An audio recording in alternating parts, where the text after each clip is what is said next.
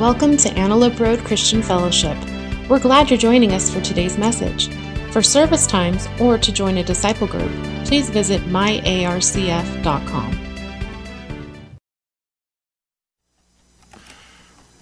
If you've been with us, um, you know what's going on, but let me catch everybody up to speed. This is week seven, final week of the series called The Heart Beneath Money, where Jesus has been dealing with us kind of rough and tumble, if we're honest. Because every time we try to get Jesus to talk about money, he wants to talk about our heart, something going on deep down that should not be there.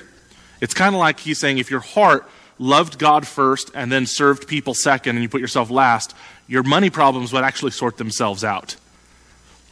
Something about that sounds right, doesn't it? Yeah, well, let's dive into it today. Last part entitled Am I Enough?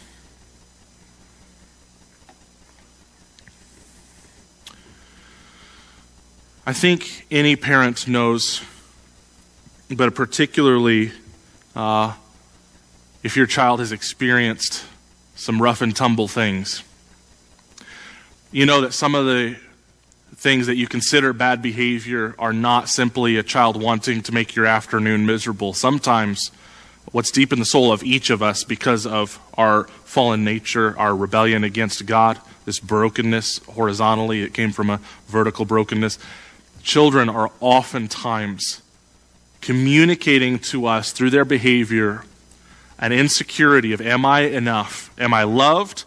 Do you love me no matter what? Do you accept me no matter what? Are you still my mommy no matter what? Are you still my daddy no matter what? And perhaps one of the greatest blessings in life is to be so deeply attached and so deeply connected to one's parents and caregivers that that never even pops into your mind. What a blessing. Kind of like not knowing what it's like to go hungry. What a blessing. I've, I've never starved. And I know what you're thinking, Pastor Greg, we already knew that. But there are different graces. Not everybody on earth necessarily gets that grace. Child to parents, one of the core questions that I'm asking when things are chaotic am I enough? And of course, we know the, the real answer. A child's behavior is not this sacrifice made to the parent as if the parent is a deity, where the parent gets to decide, well, I will love you if you're good enough. That's just nonsense. Love is monodirectionally flowing, is that a word? Unilaterally? Flowing from the parent to the child because that's what the relationship demands. That's how our Father in heaven has loved us unilaterally, irrespective of our behavior. The am I enough is something that comes from something very broken and very sad that one day Jesus is going to wipe away every tear and that won't be there anymore.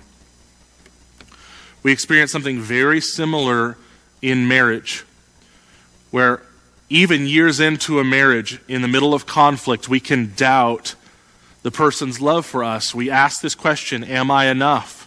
something going on in our soul sometimes.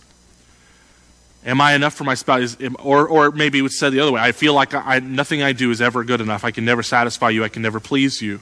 But again, let me go back to what I just said about a child. Your spouse is not a deity, so we should not be making sacrifices to the spouse to earn what I want. I want their approval. There's something very broken in that. It's a good and a beautiful thing to want your spouse to be happy because you're loving them, you're serving them. But when our world crumbles because we don't have their approval, not super awesome. But there's a third relationship where there is a deity involved and where there is a sacrifice involved. And there is somebody asking the question Am I enough? Jesus Christ, every single day, and He is saying it to you right now, He's asking you, Am I enough? And He is not asking it like a fearful child. He's not asking it like a spouse who's insecure he is asking a critical question from the Creator to the creation. He's saying, I have given more than you could possibly fathom in order to wash away your sins. I have given you all of me when you were not asking for me. The scriptures say, while we were yet sinners, Christ died.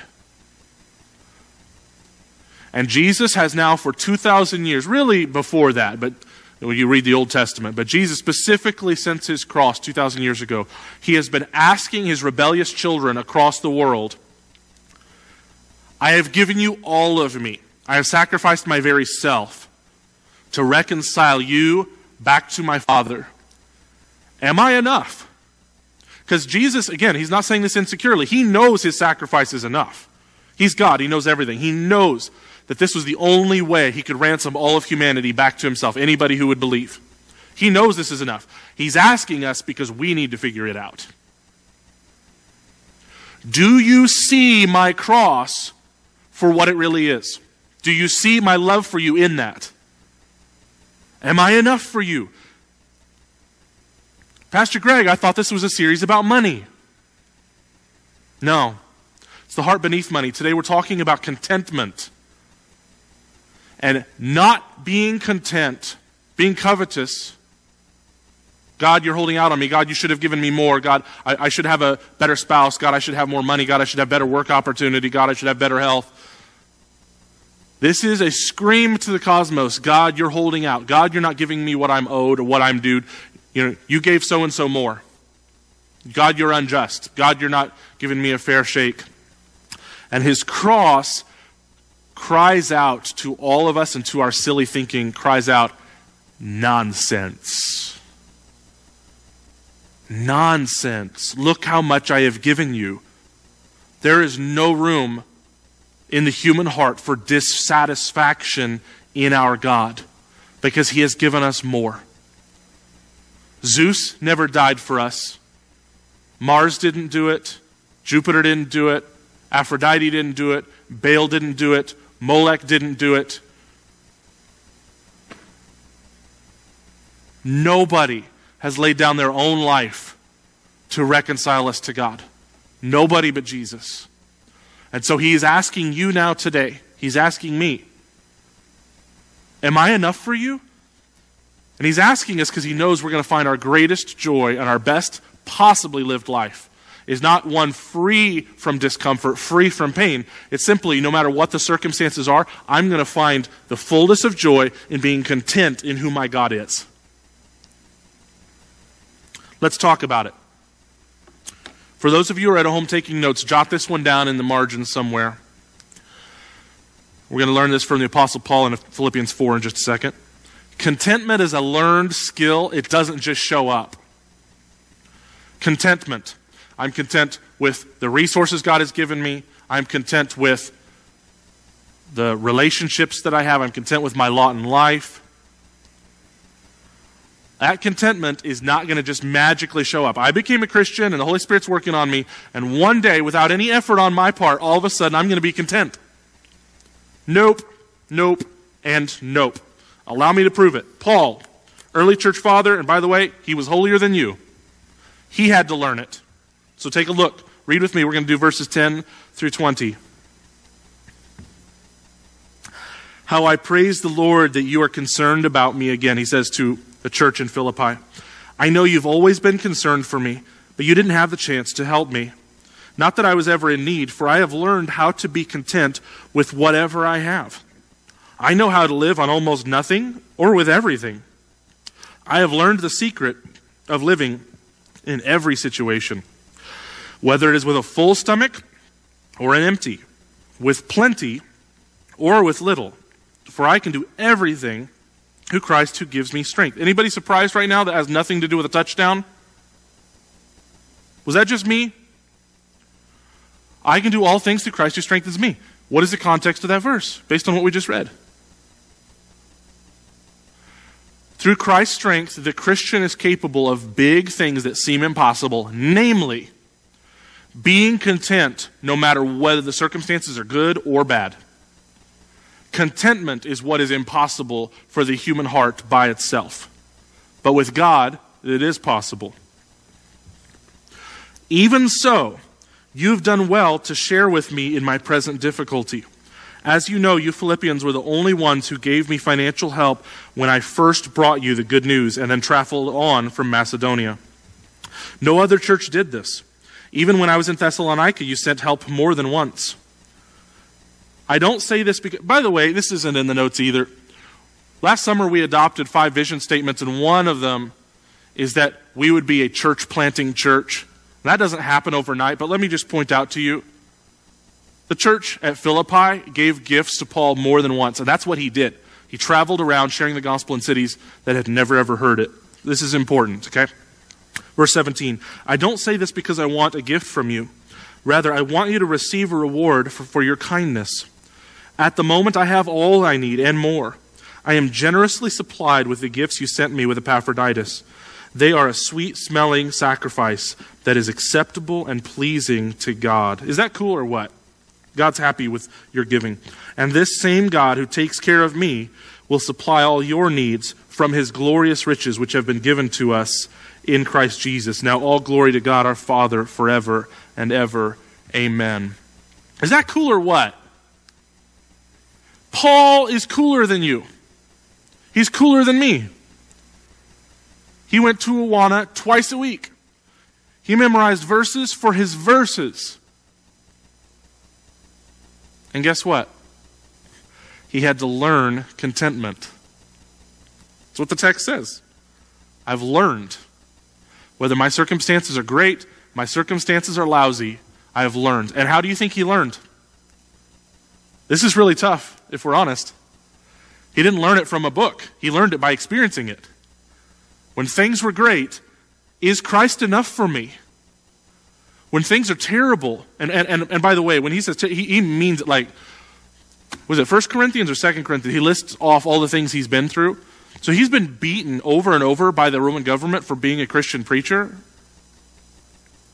So when, he said, when he's locked in a prison and dependent on other people to bring him food to keep him alive, when he says during the rough times I've learned to be content, he really means it. He really, really means it. He learned contentment. So this is important for us to know. It's going to take work. Contentment is not a microwave thing, it's going to be more of a crockpot thing. It's going to happen and it's going to happen slowly. Unlike the typical American approach to salad. This is, if you're anything like me, this is your approach to salad. I ate a salad for lunch. That was four hours ago. Where's my six pack? Right? I, I did the universe a solid. I wanted you know, a giant burger and CrissCuts and a Dr. Pepper. I wanted, and I made a sacrifice to the health gods. I really took one for the team. I ate a salad. Where's my six pack abs? I should look amazing by now. And yet, that is just not what we see. Paul had to learn it. We have to learn it. It is not going to happen overnight. Something else to jot down if you're taking notes. Contentment allows a Christian life to stay focused. Contentment allows a Christian life to stay focused. I'm drawing this from that exact same text. See how Paul he, he just he doesn't miss a beat he's not discouraged he's going to take the good news of jesus christ from one city to the next to the next to the next and where you and i our whole lives would probably be upset if we absolutely had no food we're in prison for the gospel like, that would be a little bit of a crisis because we never experienced that before and he's saying i've been through that i can be content in all circumstances let's get on with business the world needs to know jesus you, you, don't tell me you didn't hear a focused man. In his joy, he's very focused on what God has put him, why God has put him on earth. He knows what he is supposed to do.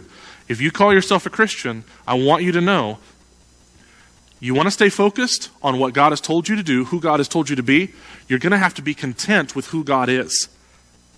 Like the Levites, have you received Him as your inheritance? You're not worried about stuff, you're not worried about land. You have God, and that's enough for you. That satisfaction in having God is what empowers you to go do your thing. Otherwise, if you're not satisfied in who God is and that He is your inheritance, you're going to run around like the rest of the world does, trying to find a way to please yourself, appease yourself, satisfy yourself. And all of that is a distraction. None of it's the kingdom of God. I'm going to find satisfaction in poor sexual behavior. I'm going to find satisfaction in a substance abuse. I'm going to find satisfaction in doing self righteous good deeds where I declare myself to be awesome and beat my chest. I'm going to find satisfaction somewhere if I don't have it rightly in a strong, clear relationship with Jesus being enough for me. Something else to jot down. This is beautiful and powerful. This is more philosophical. I don't have a verse for it, but just think it through. Covetousness, desiring what I don't have, and contentment, they kill each other. Did you know that? If I'm trying to be content in who God is and that I have Him, and that should be enough, covetousness destroys that. God, I want more than what you've given me. I want more than what you've given me. I want Can you just hear the contentment dying? Now flip it on its head. Where you are choosing contentment. God, you are more than enough. God, you are more than enough. If I have nothing else, if I have no one else, if I don't have a dime to my name and I have no friends, you are enough for me. Do you hear covetousness dying? They cannot live together. One is always going to be killing the other. Or this discontentment and the love of money are the same thing. Ouch.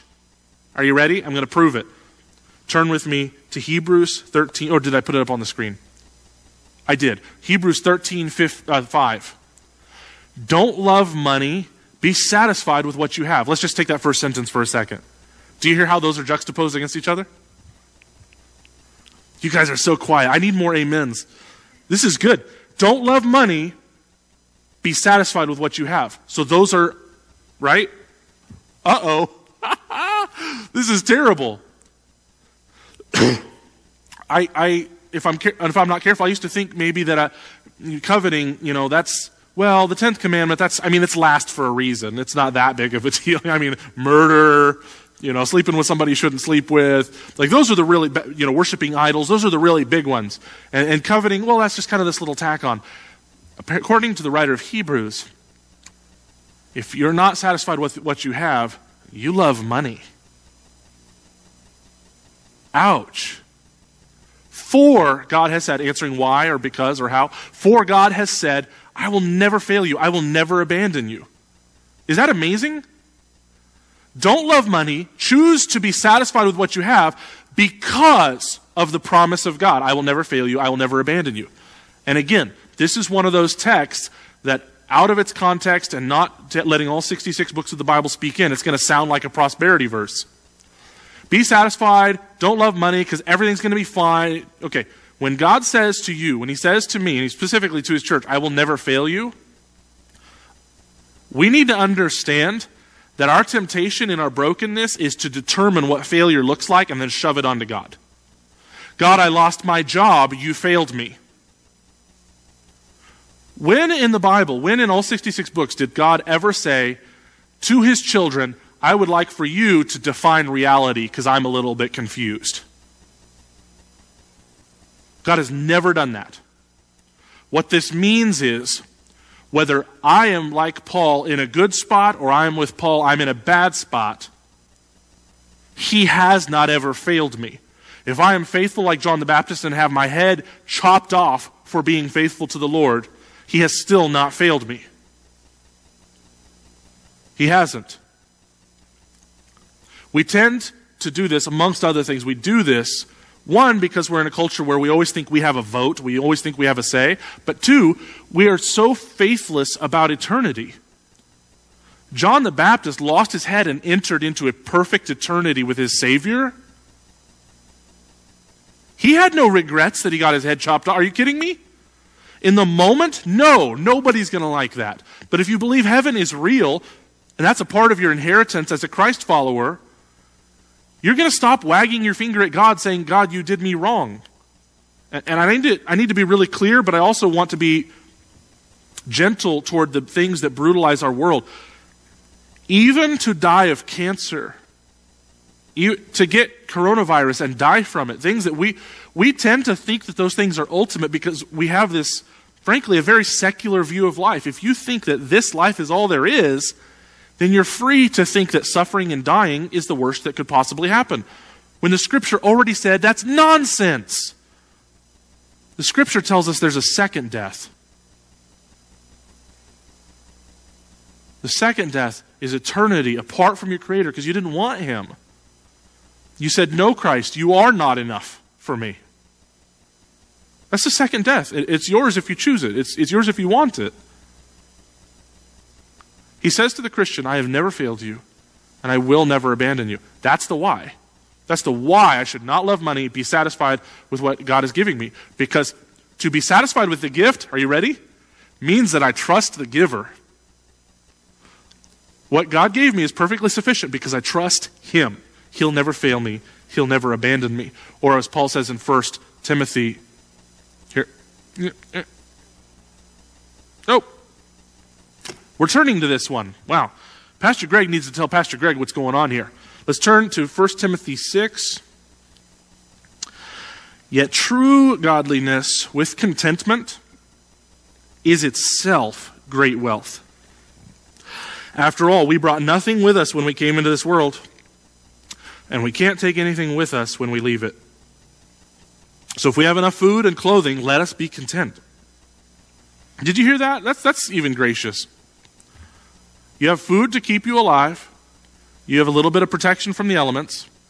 He's not denying that a desire for those kind of things is good and healthy and reasonable. If we have food and clothing, let us be content. But people who long to be rich, did you hear that? His command was contentment, and then but. He transitions, just like the writer of Hebrews. But people who long to be rich. Okay, so the desire for money is the opposite of contentment. They fall into temptation and are trapped by many foolish and harmful desires that plunge them into ruin and day trading. No? Am I the only one? There are all kinds of get rich quick schemes that come from the love of money, right? And what do we get? Ruin, destruction. For the love of money is the root of all kinds of evil. And some people, craving money, they have wandered from the true faith and pierced themselves with many sorrows. How interesting. We bring this text up all the time when preachers are trying to tell the members of the church family not to love money. But right before it was a command of toward contentment. Being content, I accept God, what you have given me is a good thing. Thank you. Thank you. You are enough. Your gifts are more than enough. Thank you is the opposite of the love of money. If we love money, we are not accepting Christ for who he is. Is he enough? Is he enough? We get to decide. We get to decide. In fact, we have to. Every human being has to decide is he enough? So let's get practical. How do I learn contentment? Now, if you've been around the last, you know, at least since I've been here, you know, practical app is where it starts to hurt. This is where the preacher starts to tell us to do stuff. So put on your big girl pants or your big boy pants, put on your helmets. And I have to do the same. I don't like some of the things I'm about to say, but I'm sharing them because I do believe they're appropriate biblical actions. And so here we go. Pray carefully and honestly about what God wants you to do to take steps toward contentment. Here's first purposefully choose a standard of living and stick to it. Purposefully choose a standard of living and stick to it. You are looking at a picture of the EveryDollar app, what uh, Financial Peace University offers as their tool for how to tell your money where it should go ahead of time before the month starts instead of wondering where it went. This is the only way that a Christian person can say, if you're, if you're married, definitely do this with your spouse. If you're single, you get to kind of decide. I still recommend meeting with a close friend who loves Jesus, talking it through. This is the type of living that I believe is healthy and good and appropriate and allows enough margin for me to use God's money in ways that make God smile. This type of car is perfectly acceptable. I do not need to upgrade when my income goes higher. So, whatever your tax bracket, whatever it is for you, you know, maybe you're a college student with a 14 year old Honda, and even if you had a little more money, you're saying, hey, I'm, I'm going to stick with this car. If I have an increase in income, I'm going to go to something else. Maybe you're in the type of tax bracket where you've got a, a five year old Ford pickup, and that is perfectly sufficient to meet your needs. You can make the in fact, you have to, before the moment comes where you, somebody's going, hey, you've got this money and that little, that little uh, shoulder angel shows up to fight the shoulder demon, right? Before they're talking to you about the ways that you could spend this windfall or this pay increase, deciding now and saying, actually, my pickup is perfectly sufficient. It completely meets our needs. Lord, thank you for what you've given me. Thank you for the five year old pickup. Or the brand of the vehicle, or the number of vehicles. As a Christian, you can, and I think should, we should all decide right now what do I need? Can I find a way to be satisfied in what God has given me? To preemptively decide that when more money comes my way, I'm not intending to upgrade. For Emily and I, it's turned out a little bit different than this, but Emily and I spent the first three days of our honeymoon 12 years ago at Disneyland. And it was an unbelievable trip. It was wonderful. Uh, mostly, it was just such a novel thing to get to be alone. And she's my wife, and we're on vacation together. And I'm an introvert, so really, I keep telling you guys that I love you, but it's more of an aspirational goal. Really, I just love Emily. She's my favorite. And I got to be with my favorite for three days, just Emily and Mickey and me. And it was great. And we said, hey, this would be really cool. We should try this about every five years or so. And we actually did it. For our fifth anniversary, we went back and we thought, oh, we'll do it again on our 10th. But then we became parents and Uncle Sam threw some cash at us and we, what do you do, right? You, you make this impulse decision. And so we went faster than our 10 year mark and we ran out there and went uh, to Disneyland. But to, to, that's just an example to say there are some families who love G. Actually, pastor friend of mine uh, that goes to Disneyland every single year. That is their family vacation. They go. I think they only go for one day, but they, they have decided this is what our vacation is going to look like. You kind of have to decide. We're a, a family that's going to go camping, and that's we're going to keep it lower cost. We're a family that can't afford vacation right now because we're working two, three jobs. Whatever's going on, to decide in advance this piece of our budget is going to look this way, and if the Lord gives us more money, we're not upgrading it. And I don't know if Emily and I have ever had the discussion, but here's what it would look like for us. If Emily and I had said to ourselves, hey, we want to go to Disneyland once every five years, we're not going to upgrade then what this means is we're not going to go every two years. We're not going to go to Orlando. We're not going to just say, hey, let's go, you know, tour Europe. Not right now, but when everything's better and everyone's healthy, hey, let's go tour Europe just because. It would be a purposeful decision on our part to say, we are satisfied with what the Lord has given us, and there's really no reason to upgrade. Don't tell Samsung and Apple this. They need you to upgrade every two years religiously. But sometimes it's okay to be satisfied with what you have. To purposefully choose a standard of living and to stick to it is how you allow generosity to be unleashed in your life. Because you've already decided, Lord, this is plenty. This is plenty. I don't need any more than this. I'm doing just fine. Something else practical you can do? Again, those of you note takers, write this down. Start off your day by thanking God for 20 things. Start your day off that way, thanking God for 20 different things. I've been doing this since Wednesday when I thought of this. I thought, well, I can't tell everybody on Sunday to do this if I'm not trying it myself. Can I just tell you personally how wonderful this has been for my heart? I have this very entitled heart. I want the world to revolve around me. And gratitude really is inextricably linked with saying, God, I am fully satisfied with you. I'm fully satisfied with all you've given me. I could not ask for more. I do ask for more, but I shouldn't, perhaps. Another way that I can engender contentment in my life is look for somebody to bless and then bless them. I joked with you guys last week, if you were here with us, that I know when somebody at ARCF sets aside a little bit of cash to be generous towards somebody, this is exactly what your stack of cash looks like. I'm sure this is exactly what it looks like. But nonetheless, I had the picture on my hard drive, and so here it is. Find somebody that you can bless and then bless them. A bunch of you already did that over the last two days in buying a tent for a total stranger because you believed, as I do, that no image bearer should be sleeping out in the rain all night long when it's cold. Find somebody to bless and bless them. This is a way to build contentment in your life. How many of you guys know that you've, or, or you've experienced and you can testify that you've heard a pitch, whether it was online or face to face, you've heard somebody saying, please give your money to a good cause, and you couldn't deny that it was a good cause, but you could feel a tug of war inside your heart because, oh, I was saving that money for thus and such. And now the thus and such that you were saving for, you have to do a little forensic accounting in your own heart and go, do I need that? Is it a want or is it a need? Oh, right?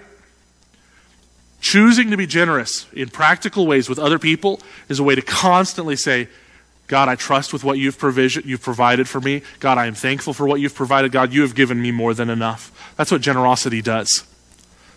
You have taken care of me, and I know you always will, so I can and I will, and I choose to be generous. Our brother Tim Keller, I don't know, those of you that were with us six months ago during the marriage series, and we had a book on the back table called The, um, the Meaning of Marriage by Tim and Kathy Keller. Tim Keller, pastor in Manhattan, says this way Now that money isn't giving you identity, you're free to give it away. I don't use money to tell myself, like, oh, I've made it, I've arrived, I've moved up to the Upper East Side, you know, I've lived in a certain neighborhood, I drive a certain car now, I'm a success, I'm awesome. As soon as money is no longer giving you your identity, but my identity as a Christian is I am a child of God, blood bought by Jesus Christ. That's my identity now. Awesome. I don't need money for my identity. So I can hold loosely now to my cash and I can give it away generously.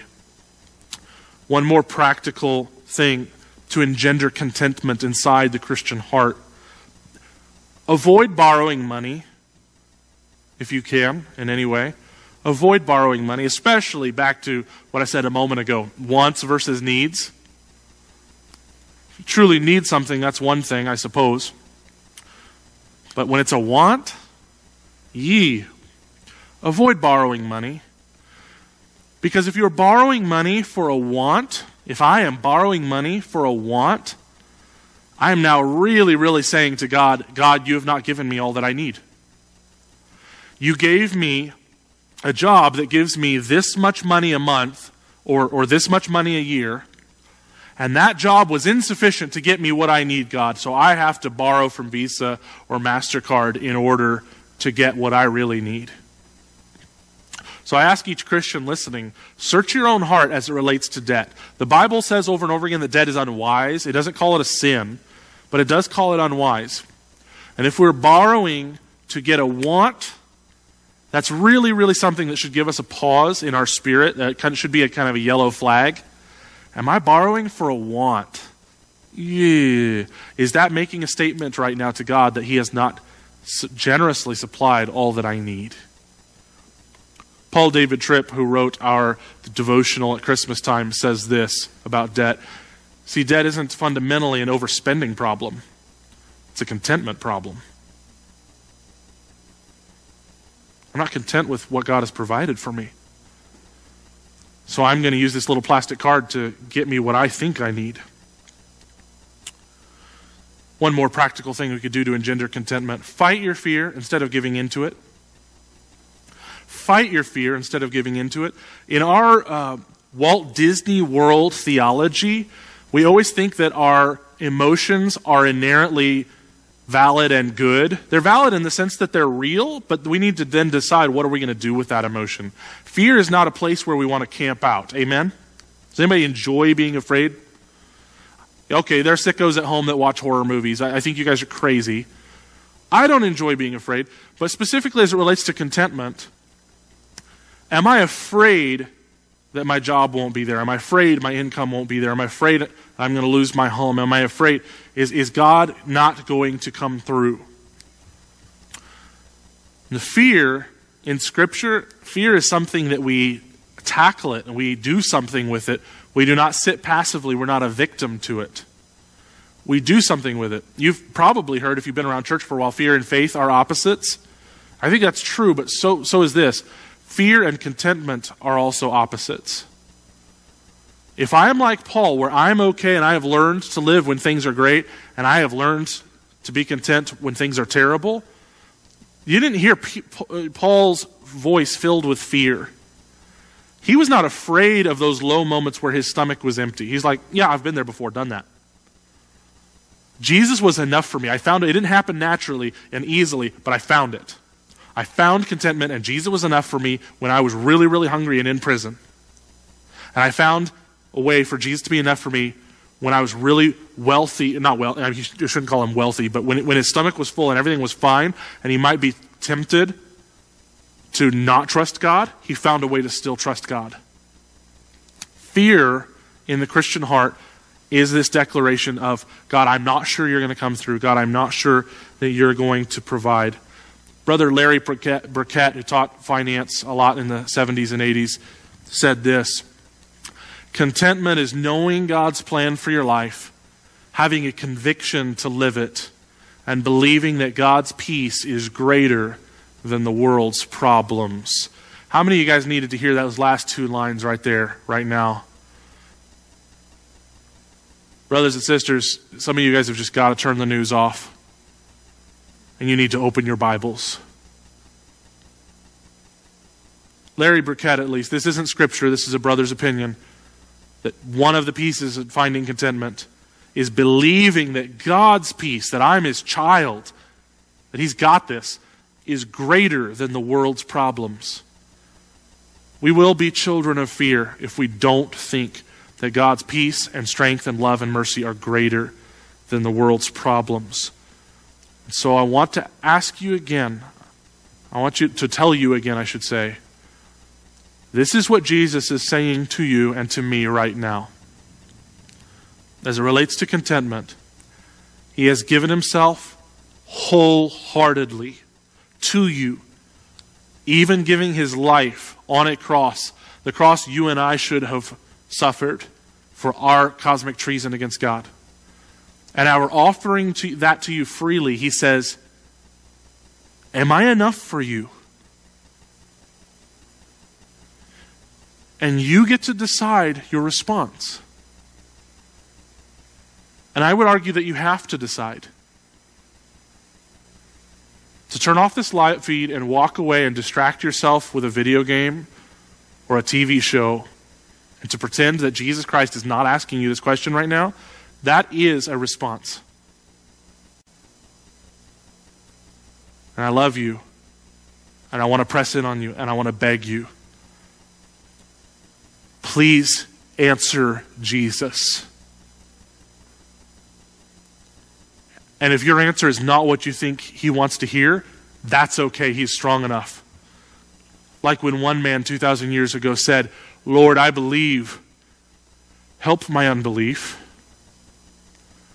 Jesus, I want you to be enough for me, but my heart is so distracted by other things right now.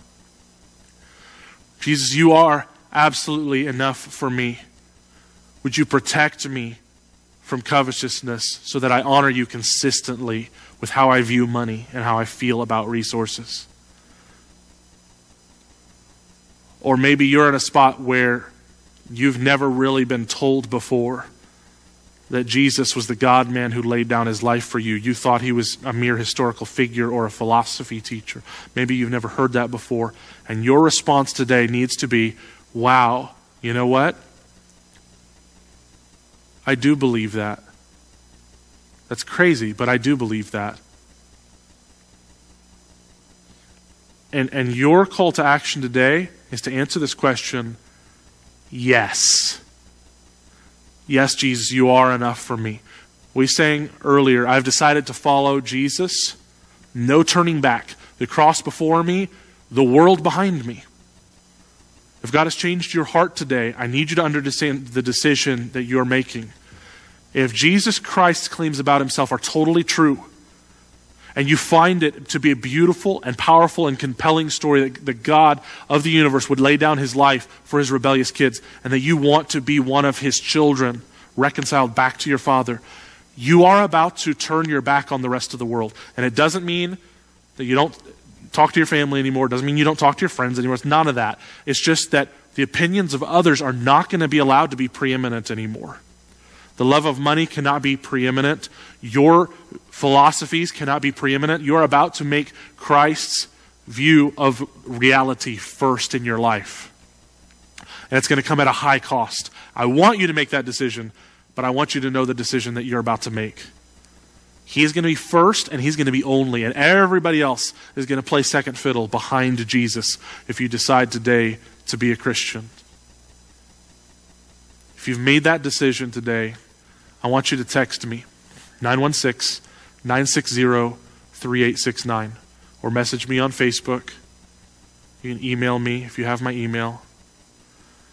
And we're going to connect you with a group of Christians that are going to help you study the Bible, teach you how to pray, and figure out what is it that Jesus all is demanding me in this re- reorienting of my life. What are the demands he is making? And as I say, a lot around here. The great physician only de- makes the hard demands of the dark things inside us that he wants to take out so that they don't keep killing us. He loves you so much, and his demands are for your greatest joy and for your thriving. I love you not as, nearly as much as he loves you. I'm going to pray, and then I'm going to share one more thing before we go.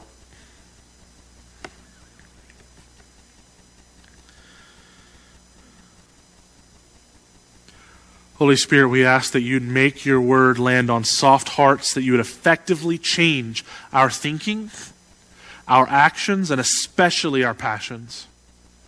We ask you to do it right now. We ask that you've done it during this teaching of the word. Jesus, for those of us that don't love you yet, we ask you to grant that love by a changed heart. And for those of us that already love you, God, we ask that you'd make us more and more obedient, God in thoughts and passions that day in and day out say, God, you are enough for me. Thank you for you. Thank you for your cross, for your victory of an empty tomb. Give us that, God. Give us that. That those of us who call ourselves Christians would live a life that is free from fear, free from the love of money, we ask this in the beautiful name of Jesus Christ. All God's people said, Amen.